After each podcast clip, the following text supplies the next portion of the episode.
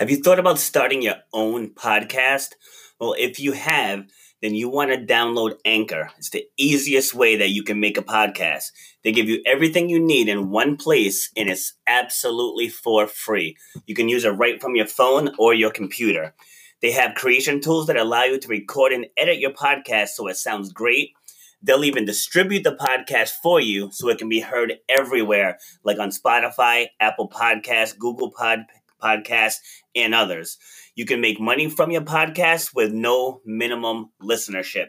So if you were thinking of starting your own podcast, you want to download the Anchor app or go to anchor.fm to get started.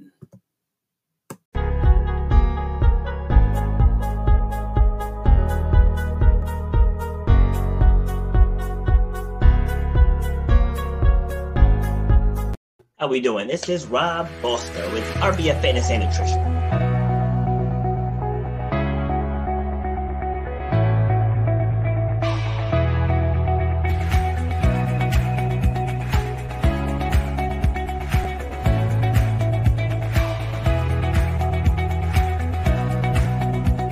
People upgrade their iPhones, they upgrade their Androids, they upgrade their laptops, but yeah. they're operating with the same brain that they operated with for the last decade.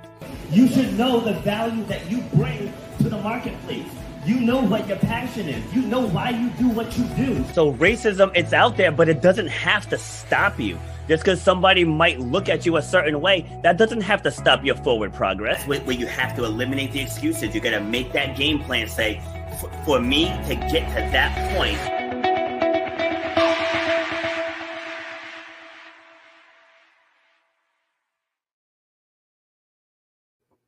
Right. Happy Wednesday, everyone. Apologies for starting a little bit late today, but we're still going to get all that great content in. So I'll just cut down on my intro stuff that I do each time so we can dive into the main topic.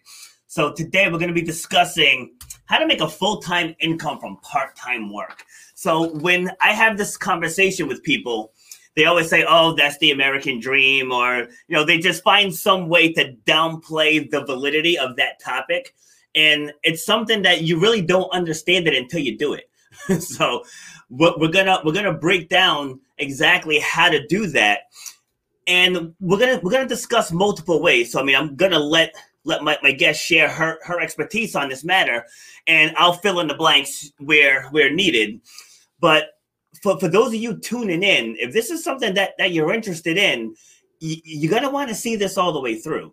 You know, so one thing I hear people say, you know, an hour is a long time. I'm like, come on, people spend three hours watching football. They spend hours binge watching stuff on Netflix. Like, we're going to show you something here that can absolutely change the direction of, of your life if you take in these principles. So if you're here, like, stay for the whole time or stay for as long as you can and make sure you come back and finish finish it up because we're to be dropping some serious golden nuggets here today. So you don't want to miss it. All right. So without further ado, because I don't, I don't want to shortchange any of her time. So my guest, who is she? She is an author. She's an attorney for small businesses and real estate investors. She's the host of the iTunes podcast Lifestyle Solopreneur, where she discusses how to make a full time income from part time work. So, welcome to the show, Flavia Berys. Yay. Hey, Robert. Good to be here this morning, uh, bright and early for me on the West Coast, and uh, excited to talk to your audience and to chat with you about all things uh, solopreneurship. Yes, absolutely. And out there in Southern California, huh? Out here in sunny Southern California, although uh, it's it's a misconception. It's pretty common though that the weather is always perfect. I'd say it's perfect only maybe ninety percent of the time. Oh, but I can't. 90, that's it. that's like our whole summer. I know. I know. I know. It's, it's mild for six weeks. Yeah, I know. I, I can't complain, but you know, I'll tell you, my husband, um, he's from more of a four season climate, and he misses fall and winter and spring because um, he's like, you know, this whole endless summer thing, it's just a little weird. So you know, it's he not can gladly take my place. Gladly. Yeah.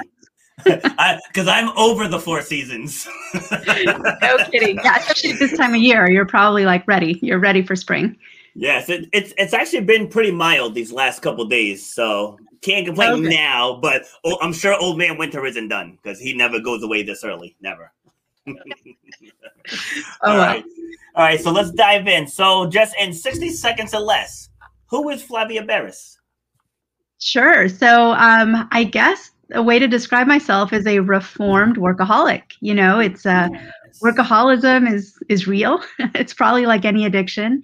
Um, I'm a hard worker. I used to take a lot of pride in the fact that I could pull a 12 hour day and um, you know, have done a good job for my clients. I was a lawyer at a really, really huge law firm where they sort of, you know, expected that from you. It was part of the bargain of working there that you'd work uh, long hours and pretty much be on call weekends, evenings, um, when the work needed you.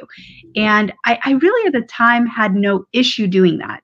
I was I was young. I was you know a new attorney and um, a go getter and was making great relationships within the firm. And i actually felt quite successful because a lot of people were trusting me with with the work. And and when you do a good job uh, the reward is usually more work.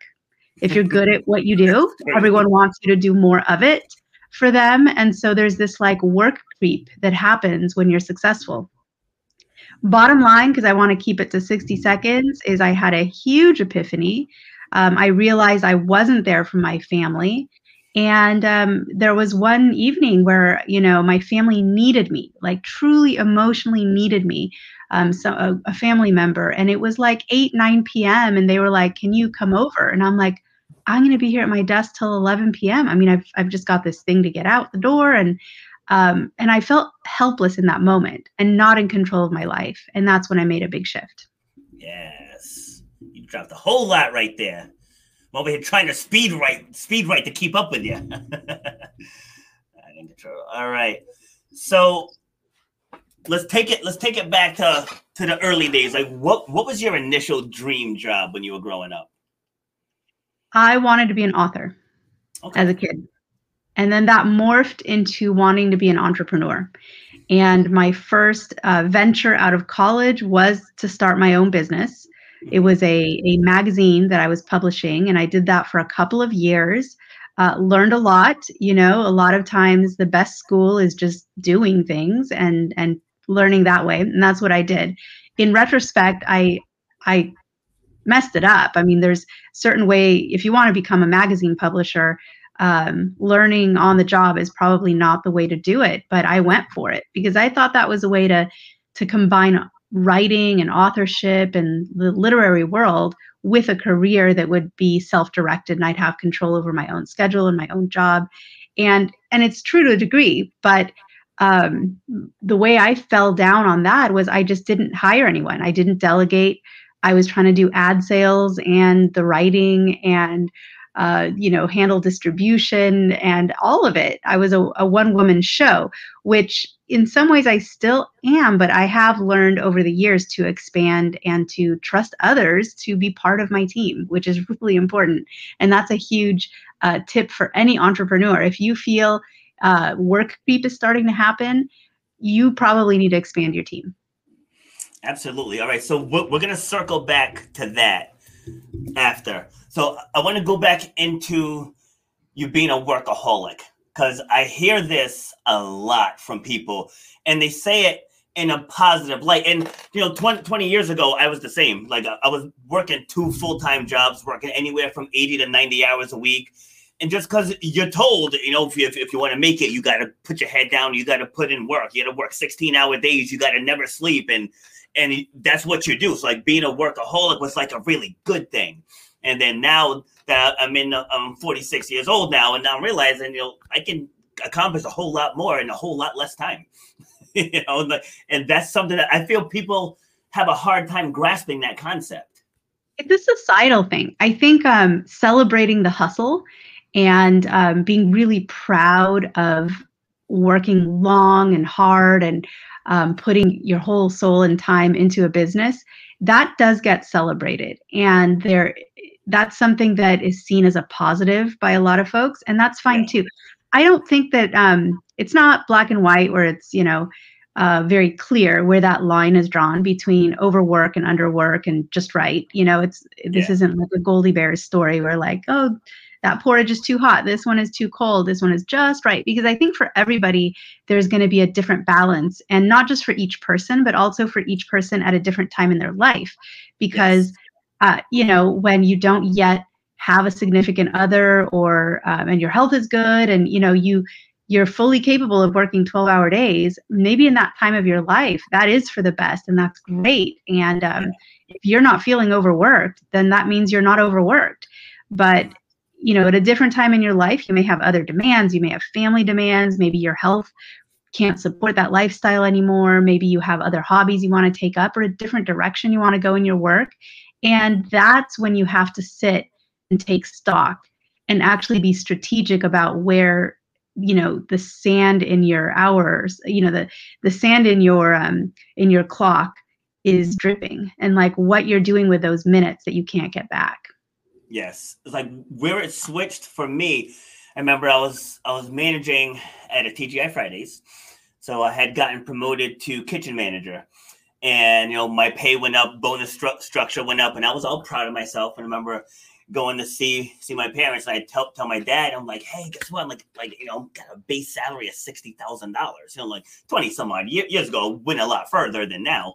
And without missing a breath, he's like, if they're paying you that much, what's what's the GM making? What's the what's his boss making? What's the CEO making? You know, he's, he's like, you're gonna celebrate, and he just like just went off on this tangent. I was like, all right, he just completely crapped on my raise, but but but it did it did get me to expand my thinking, you know, because like when you're when you're an employee, you, you, don't you don't think that making it to the CEO is realistic at all, or even making that kind of money is realistic at all, and so he he was he was the first one who got me to to see it that way, and then when I went to my first marketing event, just surrounded by people who were just successful. Like there was someone there who has a $30 million a year business and they were frustrated because they plateaued. and I was like, wow. I was like, and here I am trying to break six figures. you know, at, at that time, we're trying to break six figures. And like this guy's trying to scale up from 30 million. So like it just just made us it's like people are actually doing this. It's possible. Yeah, no, and it's all relative, right? It's all relative. And the person you are today is going to have a completely different mindset than the person you are in 10 years. I mean, we all grow, we all change. Uh, or hopefully we do and you know some people don't want to grow and change they really they've found kind of their their um, their pace and that's where they want to stay i know somebody whose dream whose absolute dream is to make uh, two to three thousand dollars passively a month and um, live on the coast of this European country where the cost of living is pretty low, actually, and you can live right by the beach. And with that amount of passive income, um, she will be able to. This is all she wants in life: is to wake up, walk to the beach, take a walk on the beach, stop at a cafe, have a croissant and a little coffee, uh, read a good book for a few hours, uh, make a leisurely lunch. You know, like this is her dream, her daily, and, and it's not a bad idea to sit down and actually say to yourself, what would my perfect month look like? And I think it's easier than saying a perfect day because a perfect day, you know, that's really hard to pin down because obviously your days might have some variety in them. But if you nail down a perfect month, I think that gives you a really good map for what are you shooting for? You know, how many times a week are you wanting to work out? How, you know in a month how many times ideally do you want to go out to restaurants? And is that your thing? Maybe it's not. Maybe you want to go to the movies. Um, people don't even really do that right now anymore. But hmm. um, and kind of if you design your perfect month then you can kind of work backwards and figure out okay how do i support that lifestyle? Yes. and and what do i need to earn to support that lifestyle? Because that's that's really your number. Um, and then you can kind of figure out where in that lifestyle a work that you enjoy, that you feel rewarded for, and that would pay you enough to support that lifestyle. Like, where would that come in? Um, and that could be a mix of both passive and active income. I mean, um, you know, I I don't believe everyone needs to shoot for just passive income and, and retire and now you have a completely blank canvas do whatever you want. I think having you know being in the service industry in some to some degree i mean i'm a lawyer i'm a real estate broker i help people one-on-one still. Even with the knowledge i have i didn't decide to just go 100% in the passive income direction and try to you know build that to the point where i can completely stop working and um, that wasn't my goal. It really wasn't because I still love helping people. Like I enjoy it. I just don't want to do it 12 hours a day anymore. Understood. Yeah. And so some of the key things you, you said there about joy and rewarding, you know, doing something that brings you joy and that it's rewarding. And then I'll go a step further and add fulfilling, you know, because it's that's what that's what it's about. And you said it earlier too like when you're younger you don't really think about it too much eh, because it didn't really hit me until i start, started having children and started missing things like you know get the text message so and so's teeth broke through or you know so and so walked from the living room all the way to the bathroom and i'm in in the kitchen you know cooking you know at the restaurant like and, and i just started missing all these things and then started missing the birthday parties or, or arriving late or having to leave early and then you know the nights the weekends it's like impossible to plan plan a vacation. And then when you can plan it then the boss wants you to reschedule it because they're short staffed and and you you said it earlier i and i felt the same way that i wasn't in control of my life. And that's and i feel like so many people struggle with that. So how do, how do you help people go through that struggle to get them into believing that they can become an entrepreneur a solopreneur well, in a few ways. So the first is that I found for myself ways to make a more passive income. I'll, I'll give you an example of what happened to me. This is after I had left the, the grind, like the big law firm. So now I was on my own as an attorney, as a what they call a sole practitioner. That's like a solo attorney. Um, you have your own shop, your own firm, um, but no no real team, no paralegals, no assistants. It's really just you which gives you tons of client contact. When my client calls me, I pick up the phone. Uh, you know, not a receptionist, which is great. And I was I was happy doing that. But I will say, at one point, um, I was seven months pregnant, which gives you about two months to figure out what you're going to do for your own maternity leave and um, what's going to happen. And and I was, you know, I, I don't want to call myself a procrastinator, but I had sort of waited until that six and a half, seven month mark to really finalize my plans. Yeah. But my kid decided um, she had plans of her own and she uh, was born. I went into early labor two months early. And for anyone who's oh, not wow. super familiar with the whole gestation of human babies, it's supposed to take nine months, not seven. So two months short of a you know fully baked kid and uh, super scary, you know, month long hospital stay. She was in uh, what's called the NICU. It's where premature babies go to kind of finish growing. And I lived at the hospital. The hospital was really nice. They said, hey, we have these uh, sleep rooms. We use them for doctors who are doing overnights who need to take naps, but we can give you one of those rooms. You can live here. You can live at the hospital. Wow. And your kid will be half a hallway down you can come visit as much as you want, you know, be a part of her growth this month that you're going to be here. I took him up on it. Um, the only downside, uh, the hospital had zero. I mean, the Wi-Fi was terrible. Many um, many websites were blocked, including Gmail. So it was it really was worthless Wi-Fi. So I, w- I got completely disconnected from the world for a month, and that's when I learned a few things. First, I learned we are all replaceable yes. in work, not in personal. You know, there was no one who could replace me in that NICU room. Yes. But a hundred lawyers could raise their hand and replace me as an attorney doing legal work. I, you know, I think I'm this like rock star attorney that does so much for my clients and you know i have all this specialized skill and all this experience and been doing it for years and you know what i'm replaceable and and it was a, an interesting lesson to learn that I can hand all that off to people who do it as good or better than me. And and I did. So for a full month, I was just, you know, NICU mom, just there all day. You know, sleep, wake, be with a baby, sleep, wake, eat maybe a little, be with a baby. And and that's when I figured out one, I needed more passive income and not to rely fully on uh, earned income. You know, time trading. Uh, you work an hour, you get paid for an hour. And luckily, at the time, I had some passive income. I had uh, published some materials that were being sold online, so I had royalty income coming in. I uh, I had some books, uh, different things. That money kept coming in like clockwork because it didn't need me, you know, tending the garden. I didn't have to it just sold itself. You know, I'd written a book, I'd put it on Amazon, I self-published it. People wanted to buy it, they found it, they stumbled on it. I didn't even really have to advertise the thing, and and that money came in. Um, it didn't rely on my time. It didn't care that I had zero Wi-Fi. It didn't care that I was in the hospital. It was just hitting my account. And but of course, legal income, you know, money from fees for legal work dried up. I mean, there was very little I did that month, very little. And and that was a, a sober awakening for me because I realized as well, look, at some point, either temporarily, like at this point, or you just have to stop working because something happens in your life, or you know, people need to retire at some point.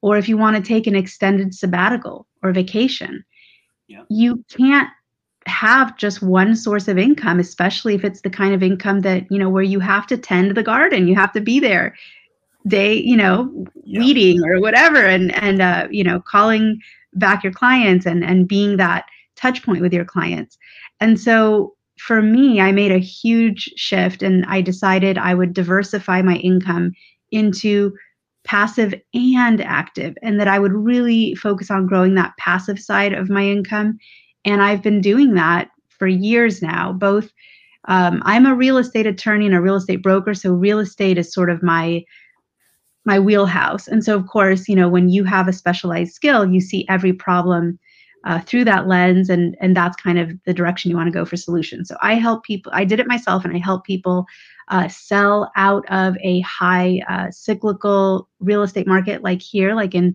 Southern California, and reinvest the money using some tax strategies and there's you know other things you can do um, into more linear real estate markets where it's more of a hands off especially for the do it yourself landlords who want to sell their their rental property in southern california which is a very uh, landlord unfriendly state.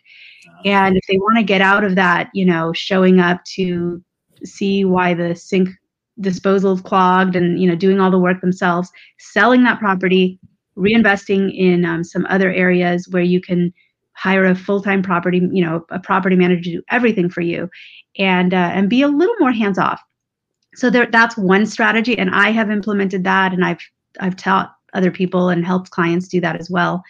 And um, and also with teaching online and becoming an educator and publishing what you know into book form and uh, and online courses and other ways where you can teach to many uh, by teaching once or writing once putting it up for sale and then people can can buy your knowledge from you over time.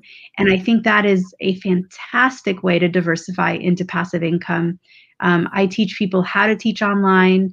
Uh, currently i'm teaching a group of people how to take a fitness studio or a dance company and put those classes and that even one-to-one training online which is a great way to um, expand your geographic reach. You know if you used to be a little local ballet studio well you know your reach is kind of the lo- the people who can drive to you but if you take those classes online all of a sudden someone in australia can be taking ballet from you in some other country.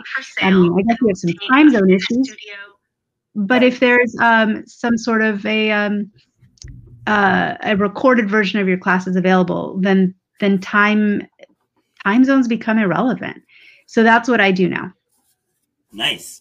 Yeah, and so I want, want to just clarify for the folks listening. So if you if you don't know what passive income is, it's just another uh, residual stream of income and uh, I lost I lost the other one. Uh, yeah, and so if if if you think you're not techie enough or like you have to learn so many other skills you really don't. There's a couple there's several freelancer sites out there. Like if you're not good with websites find someone who can make you a website.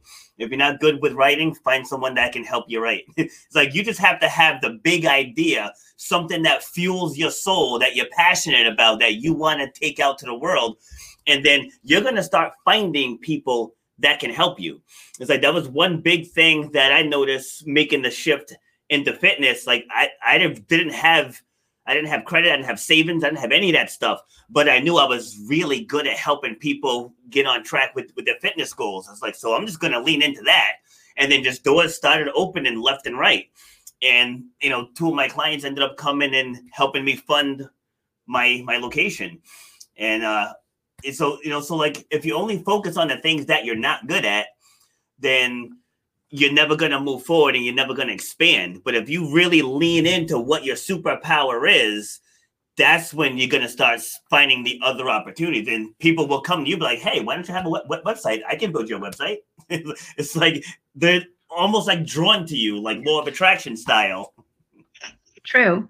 So true. And we have so many more resources than we think we do. I think it's it's human nature to um, go, go, go until you hit a wall, and then to just kind of like scratch your head and like sit down and stare at that wall. But you know, sometimes you have to just start trying to climb it, trying to bust through it, trying to see if you can go around it. Like, you know, never give up because there's almost always going to be a solution to an issue or problem or, or some sort of challenge. You just have to be willing to explore it. And then, like you said, you have to be willing to ask for help because someone out there knows how to get through that wall. Yeah. And they'd probably be more than happy to tell you how and tell you their secret. Yeah, yeah, exactly. And you know, for people like like us, like we make we've made businesses in helping other people. you know, so you just people just ha- have to reach out and just find find someone who's doing or has done what you want to do, and you mirror their habits. Like if you want to learn to, to play basketball, you find the basketball player. you know, to, t- to teach you to play basketball. So if you want to get yeah. better at business, you got to find someone who's doing what you want to do.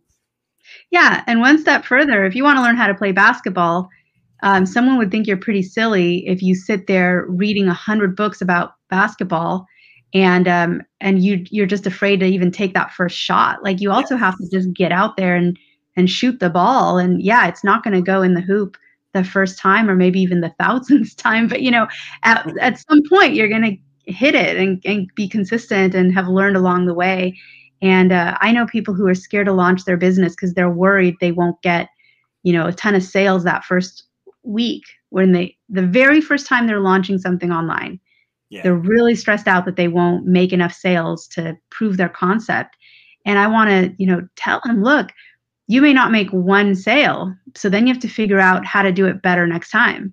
Yes. Um, you may hit it out of the park, and that's fantastic.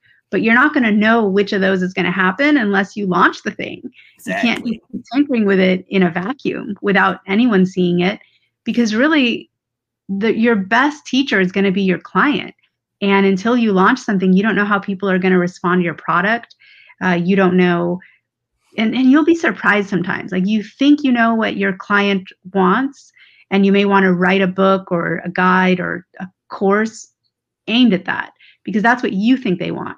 And then you find out they wanted something that's a 180, completely different, or um, or maybe you thought they wanted a course. What they really wanted was a book you know to get all, all of your information at once in a book form. And so pivot you know and and do more. If we don't try i mean the years go by fast. It can be five years with you tinkering with an idea and never having tested or launched it. Do stuff you know. There's a great author seth godin. I don't know if you're a fan of seth. Yeah. um, just writes amazing books but he has this concept. He's like you just have to ship. Like you literally have to get stuff out the door. Give it the light of day see how it's you know the reception is out there with your clients and with with the market and um, and then pivot and go from there and fine tune and learn. But you know don't wait until something's perfect to launch. Even you know the first apple products they weren't like what they are today. You know they're yeah, they're not exactly. what they are today. And if if the company had wanted to wait until you know the iphone can do what my iphone can do today just to launch the thing it would be impossible because the iPhone got to what it is today because there's been so many iterations and so many people complaining about things or you know being happy about other things. And and all of that feedback has actually fine-tuned and refined the product to what it is today and it'll continue to get refined over time. Yeah speaking of apple remember when the ipad first came out? Yes. that raked through the mud with negative reviews and people thought it was going to be the biggest flop. And now you see them everywhere absolutely everywhere. I do remember. Yeah, no, it was. Could you imagine if Apple had said, "Ooh, a few people said this is a bad idea. Let's just shelve it." Because I know people who have ideas for businesses and one family member tells them well that's going to be a flop and and they just tail between their legs you know cry it out and just shelf that dream and that is sad and you know you can't do that yeah and what, and one of my mastermind groups it's about making facebook ads. So we pick you know a different theme each week and we'll sit there and he'll he'll give us the framework and then we'll we'll write up our ads and then we go into breakout rooms and we share with each other. And so this one woman shares hers and six of us gave a thumbs up. One person gave a thumbs down and she zeroed in on that one thumbs down and so i had chimed in i was like what about the six of us that liked it you know, it was like, what? Why aren't you asking us what did you like about it? So you know, so you could take the notes and expand on that. I mean, yeah, you you know, it's good to get the negative feedback as well, but she just zeroed in on that one guy that was like, I don't like it. You know, because one thing yeah. you have to understand the business is not everyone's gonna like you. Not everyone's gonna like your style. Like for me, I'm brash, and I know I'm brash, and I know that doesn't work, work for someone who's who's more of a, an emotional type person. My style's not gonna gonna mesh with them, which is fine. You're not my target market, you know. So yeah, yeah. But but it did take me a while to build that confidence when I first started because I was used to always having someone to fall back on in the corporate world. I, am like, hey, just call corporate then, you know. So now I, I'm corporate, so you know, so it's on me now. So it did take me a while to develop that thick skin, but once you realize that you lean into the ones who do support you, you'll start thinking less and less about the ones who don't. It's true. And you know, you will I, I will uh, break the suspense here. You will never please everybody. No. Like there is no product in the world that has a unanimous, you know, top star rating from anyone and everyone who's ever tried it. It is actually if you ever need uh, to feel better about maybe a bad review or something that you received, um, I encourage everyone listening to go and find your favorite product, like something that you own that you love. Like you just think it's amazing. It could be a gadget, it could be a book that you think is just fantastic. And and go to the Amazon page and read the reviews and go zero in on the one star reviews. There's probably one or more one star reviews, right? um, maybe a two star review, and read it and realize, wow, we're all different. I think this thing is, you know, the best thing since sliced bread, and this other person is criticizing every little thing about it. Um, someone I know, a marketing guru, uh, did this exercise, and he did it on on the presentation, you know, the big screen, and he put up I think he put up the book. Uh, yeah, it was. It was uh, Good Night Moon, which is just this like classic kids book. It's like the one that every kid has on their bookshelf. Um, it's been around forever. Sweet little book. You know, it's it's all about good night moon and going to sleep, and it's a bedtime story. And it has some one star reviews that are hilarious. You know, someone's like, "Well, this this hush uh, you know the the lady in the rocking chair that's just weird and creepy. Like why is that lady in the why is that rabbit you know why are they what about this balloon? No one has a balloon in their room. That's just weird. And you know people were complaining about it. And yeah there's always going to be a naysayer. And so like you were saying six people said that's an awesome ad. And one person's like eh, i'm not you know not a fan. Well think about it those old television commercials for a while it was in style to say you know four out of five dentists agree this is like the best toothpaste ever. Mm-hmm. and when they'd say four out of five dentists that they were proud of that. They were like four out of five dentists like love our toothpaste. Yeah. Yes we're we're spending millions of dollars to tell you that. And so you know where six out of seven love that facebook ad. That's actually a really good number. And uh, she shouldn't have taken that to heart. I think she should have been excited yeah, agreed.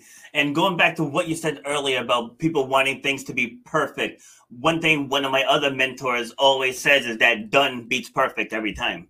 Yeah. You know, because you can always upgrade. Like in the grand scheme of things, it's not a big deal. But this graphic behind me, the first one I made it myself on Canva, and it was just so you could tell it wasn't professionally made. You, you, could tell, but I wanted something. So just like I'm in the office in my house, so I just didn't want my back wall as the background. So I wanted something, so I, so I just put it up there. And then this is actually the third edition. So then like I had another one made, but I had to shut up and grind. It was placed like directly behind me. So I have guests saying like, "Oh, what's what's your logo say?" That I had to move out of the way so they, they can read it. So I was like, I have to get it to where I'm in the middle, you know. But you know, it, it's not like it really stopped anything. So as we get up here talking and we're pouring out and we're giving people our pouring out our experience, in grand scheme of things, that didn't really matter what it looked like. But at least now, right. now it's visible and now it looks more more professional and people can read it but it didn't start that way, you know, because it was more important to get started. And then you can always upgrade. You know, because like one of the worst things you, you can do is to go all in, all in, all in, all in. Then you have no one to sell to. Amen on a Wednesday. I agree. You absolutely need to get started and just start doing.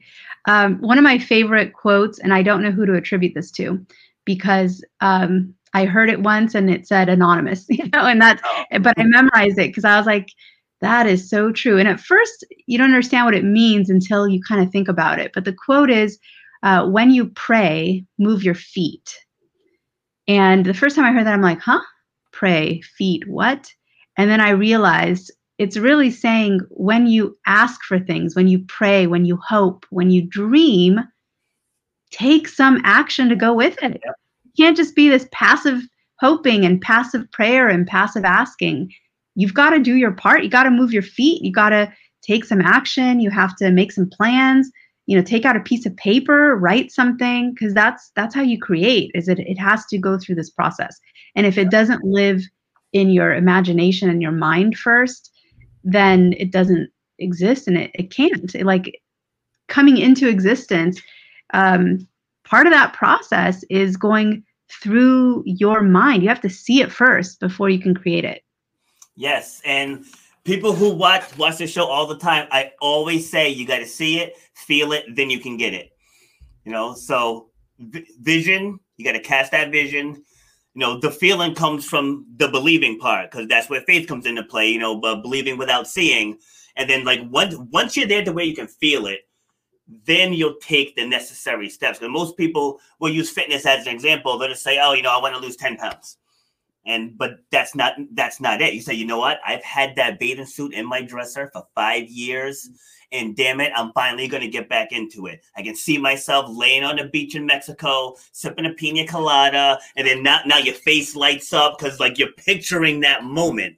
And then now, now it's like, you know what? Let's do this. Let me let, let me call Rob. I'm ready to come back you know, and yeah. like that that's how that happened. But if you just say, Yeah, I'm gonna lose 10 pounds, like it happens every January. Every January, but besides this last January, you know, but Planet Fitness is packed full.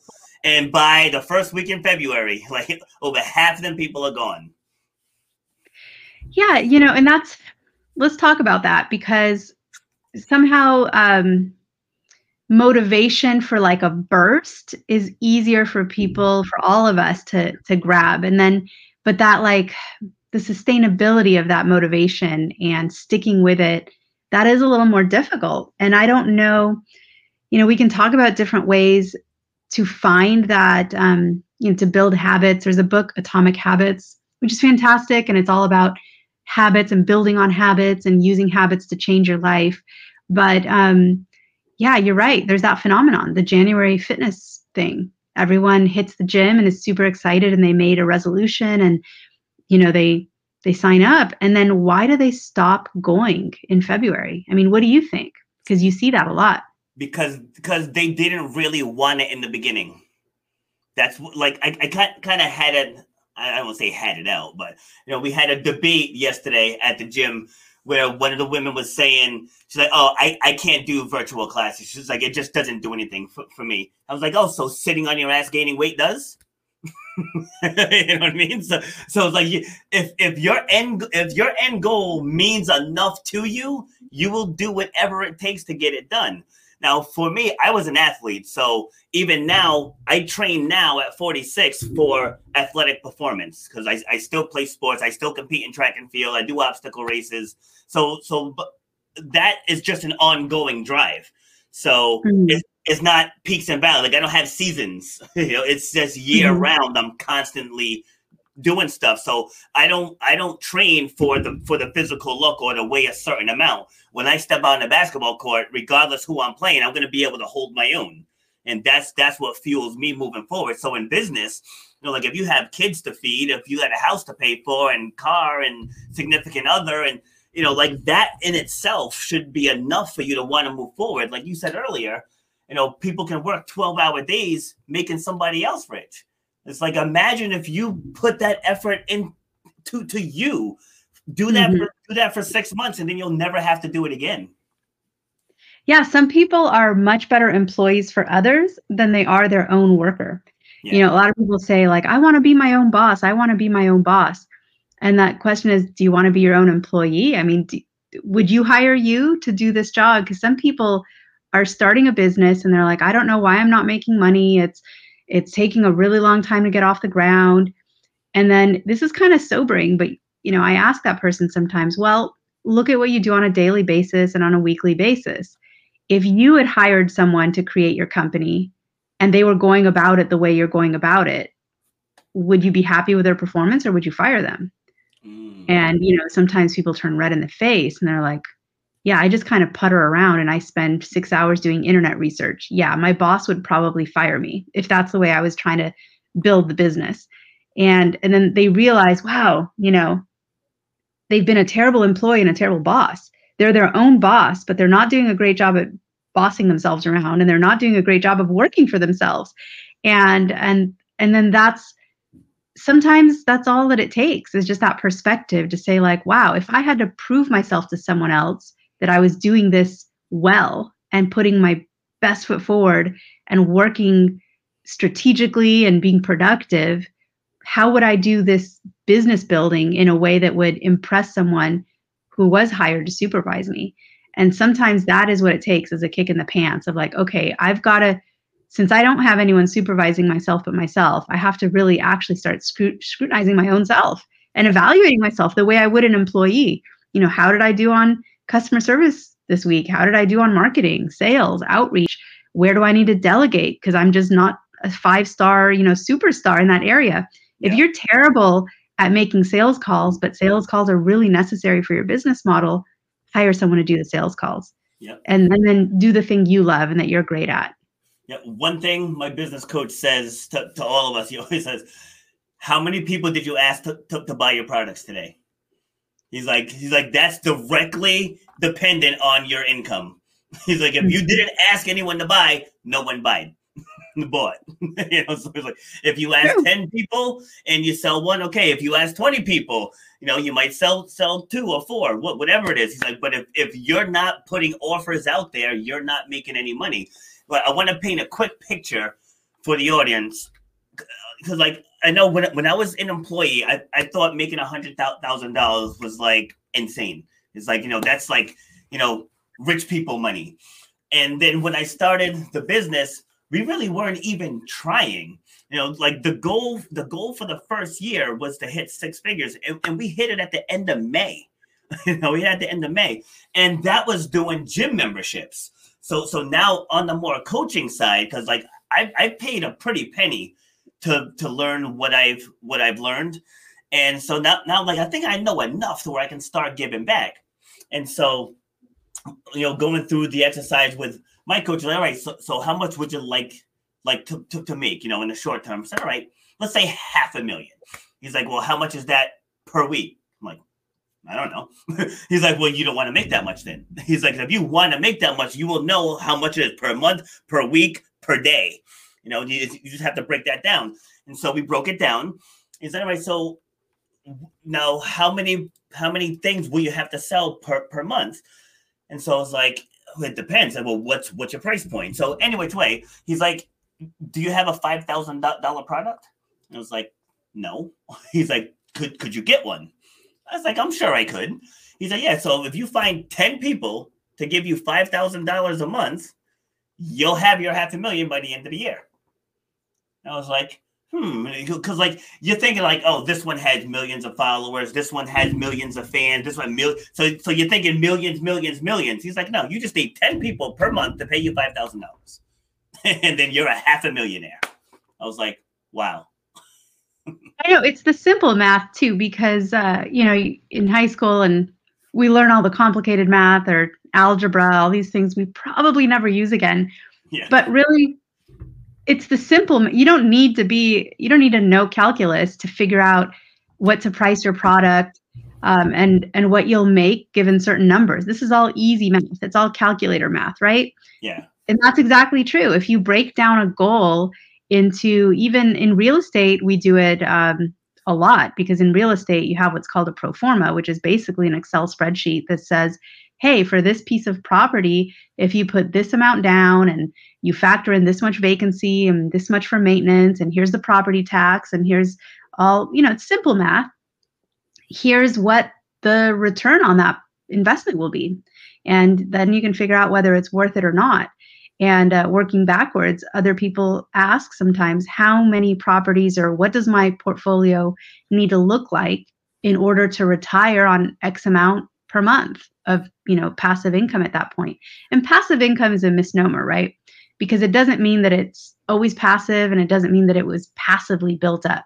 Usually when people talk about passive income, it's something that took a lot of time, energy, and care and expertise and um, and hard work sometimes at the beginning to set it up.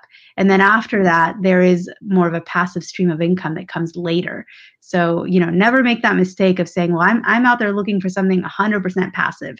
Um, there may be some some things, you know, you can buy some dividend performing stocks, and that's pretty passive because you just buy it. I mean, that doesn't take a whole lot of time or energy, and then it'll, you know, give you back. But the returns are usually higher on things where you put in um, a little bit of work up front. And so um, you know, someone would say, What do I need to make? And it's pretty easy math, and they just need to kind of work it out backwards. Yep, reverse engineer. Yeah, my, my daughter, my daughter who's 18, she actually just had a well, she's been buying stuff on Amazon constantly. And so I told her, I was like, Are you aware that you can make money from from, from Amazon? And she's like, No, how? I was like, they have an entire associate program.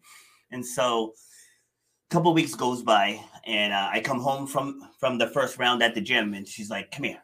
I was like what's up? Like she she found someone on fiverr built her built her uh in a, a complete associate website loaded with things. She she picked uh, the home decor niche and the website came out beautiful. I was looking through it. I was like did you do all this? She's like no. She's like you know someone from i think the philippines i want to say made it for her and I was like, how much did you pay for this? Because the website was beautiful. And she, she said, it's 70 bucks, $70. And now we're going to run traffic to it. And she's going to have a passive stream of income at 18 years old.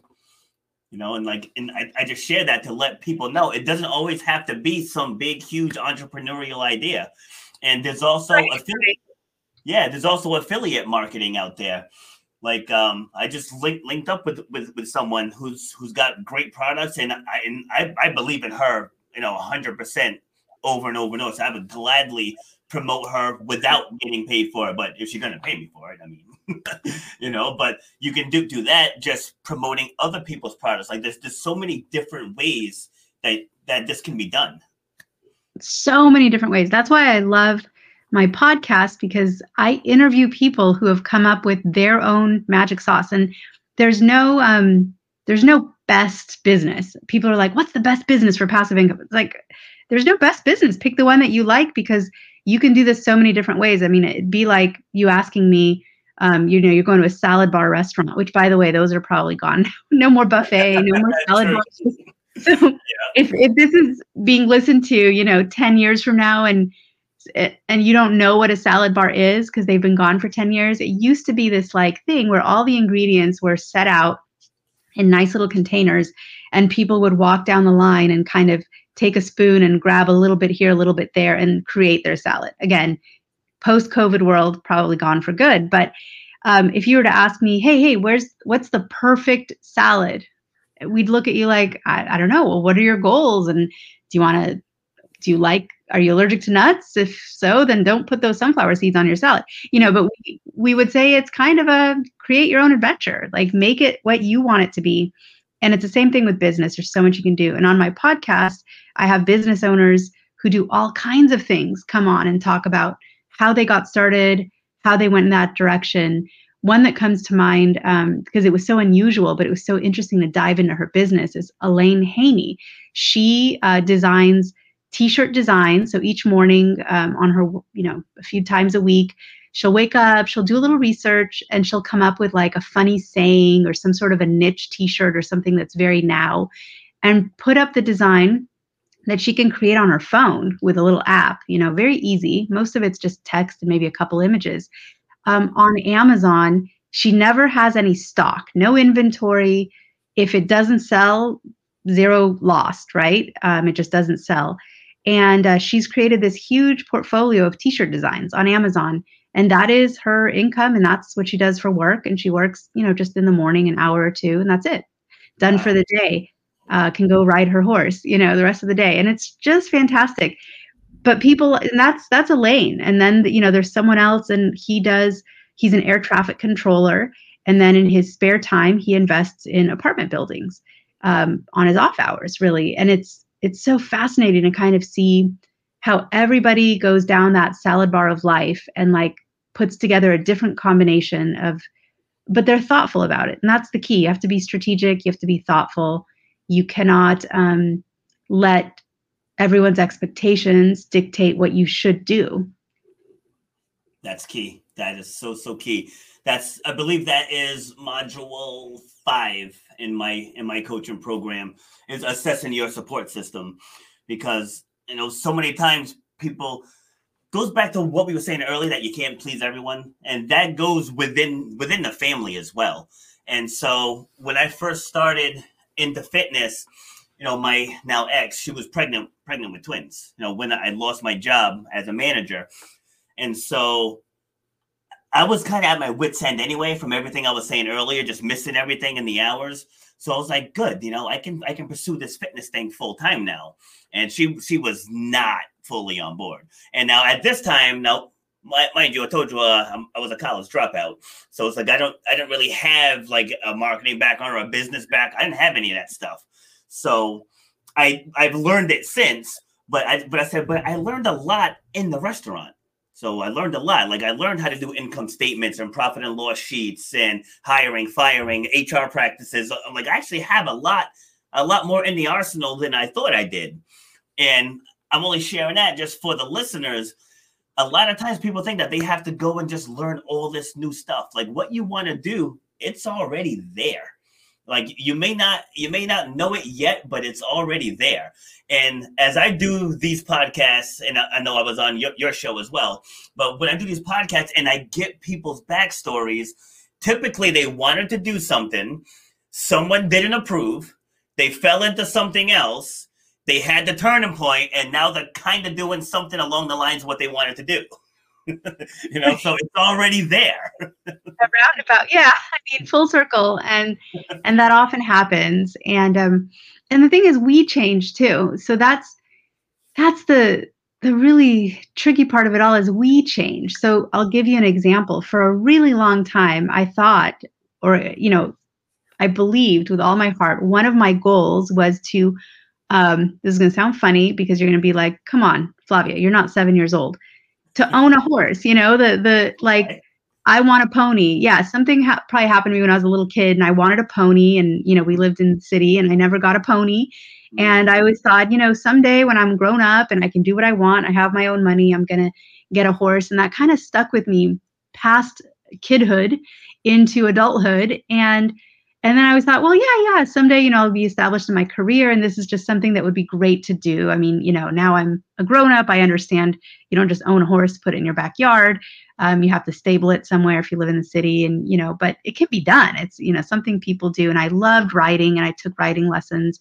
And, and you know what? I, I sort of missed the boat on that because it took so long to get, it was always something to do in the future. It was never quite the right time. But I'll be honest with you, I don't want it anymore. Mm. You know, maybe being a parent or, um, you know, it's just a different time in my life. The idea of having this huge thousand pound animal that I'm responsible for feeding and uh, veterinary care and, you know, riding it often and keeping it at a stable and it does not appeal to me anymore. Like the dream has actually changed.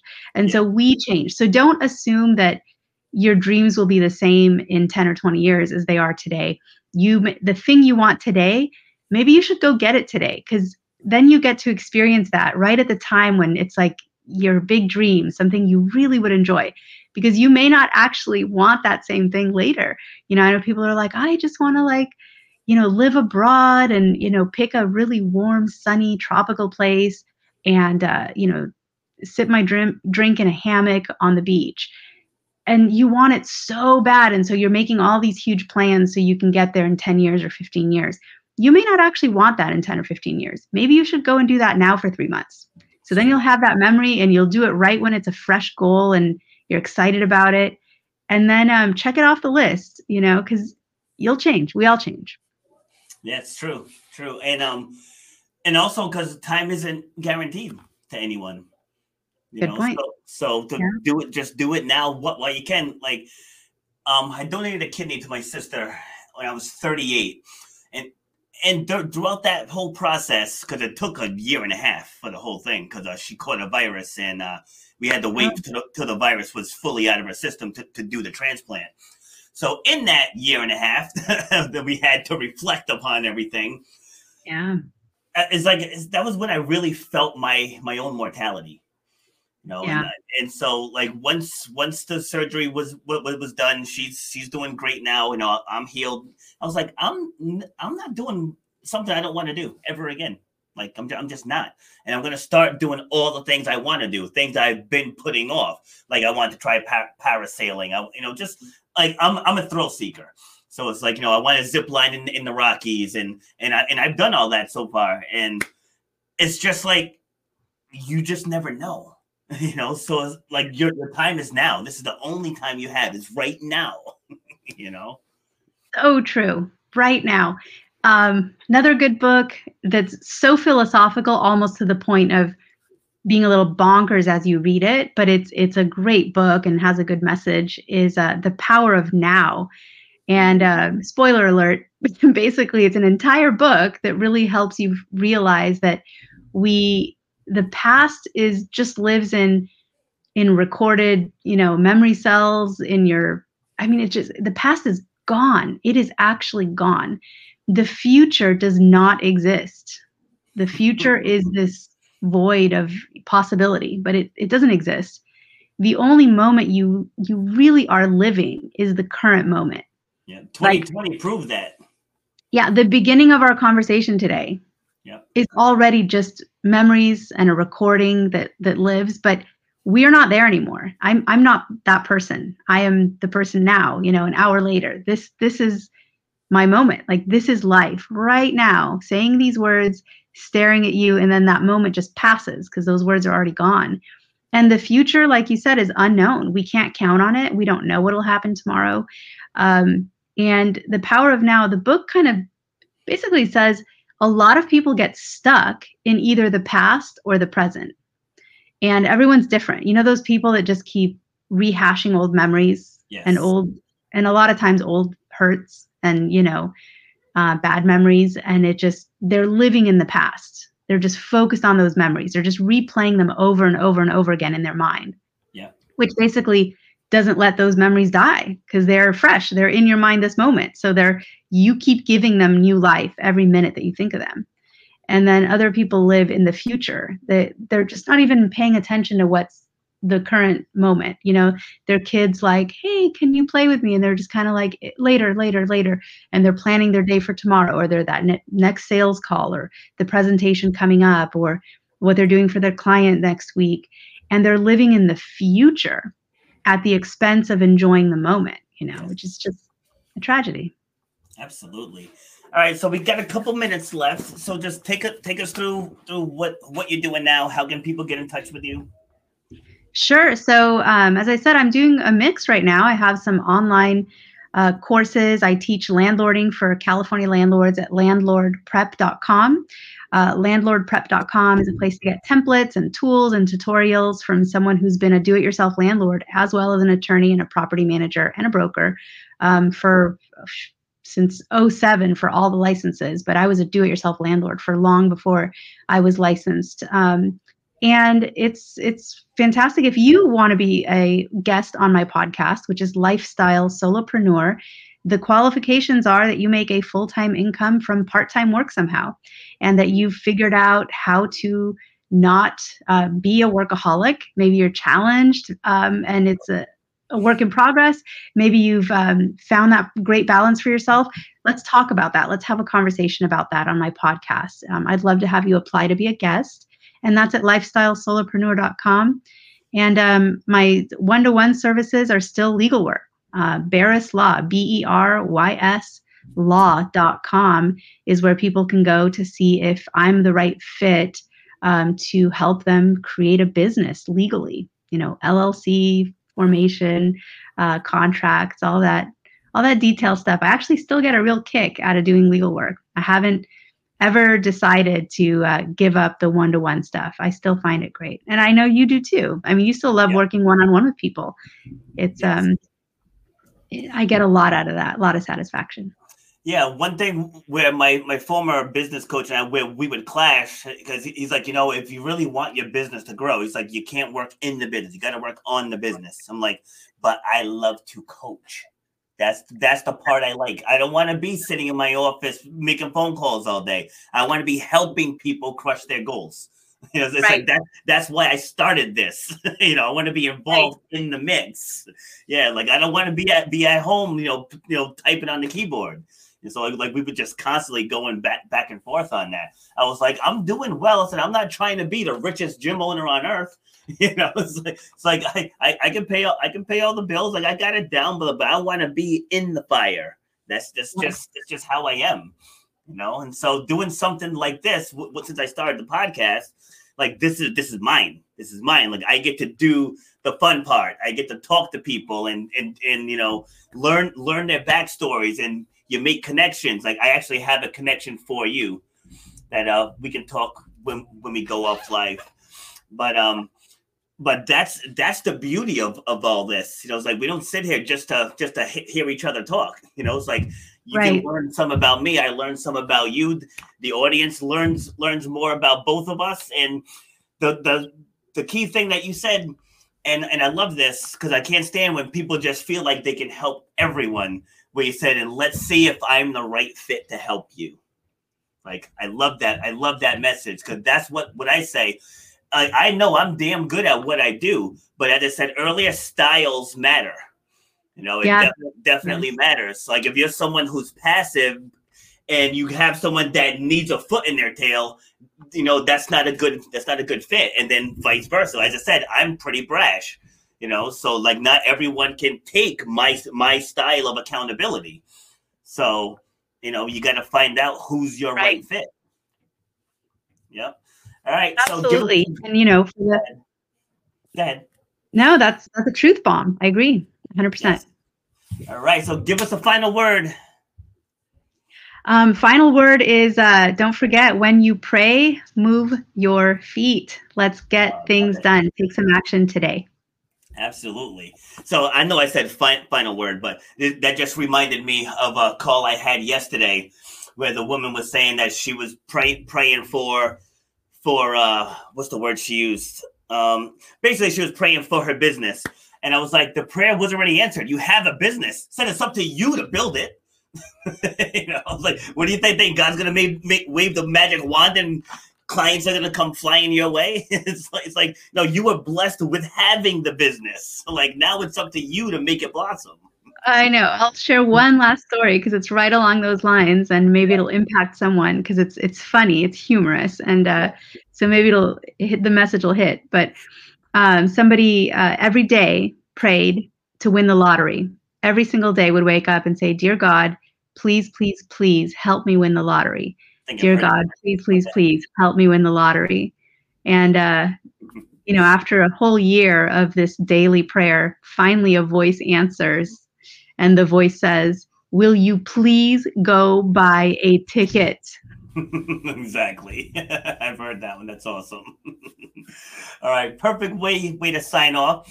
So um thank you very much for joining us. And for those listening, thank you for tuning in. If you joined in late, go back to the beginning and watch the whole thing. We got a lot of lot of good info was dropped for you today. Flavia, thank you very much. And I'll talk to you in the green room. Bye, everyone. Have a great rest of your day. All right. Bye. Right. Thank you guys for tuning in. So again, we discussed how to make a full-time income on part-time work. It's it's a real thing. It can happen. There's so many different ways to get it done. And so if uh, anything with Flavia re- resonated with you, you know, just uh, I took it off the screen. I'm sorry. Make sure you reach out to her here, lifestylesolopreneur.com. Talk to her, see what you guys come up with, and then you never know, it might be the right fit. All right, so that's all I have for you. I am back on Friday with Dr. Jody. We'll be going inside America's minds. So have a great day. Thanks for tuning in. You've been listening to Shut Up and Grind. We hope you've gotten some useful and practical information from this show. Robert has over 20 years' experience pouring his knowledge and expertise at many events in the service and fitness industry, as well as secondary schools and universities. He has a true passion for helping others break through the barriers that are holding them back. To book Robert B. Foster to speak or to reach out, go to robertbfoster.com slash speaks on Instagram at robert underscore b underscore foster on Twitter at RBF underscore fitness, and on Facebook at Robert B. Foster. Till next time, shut up and grind.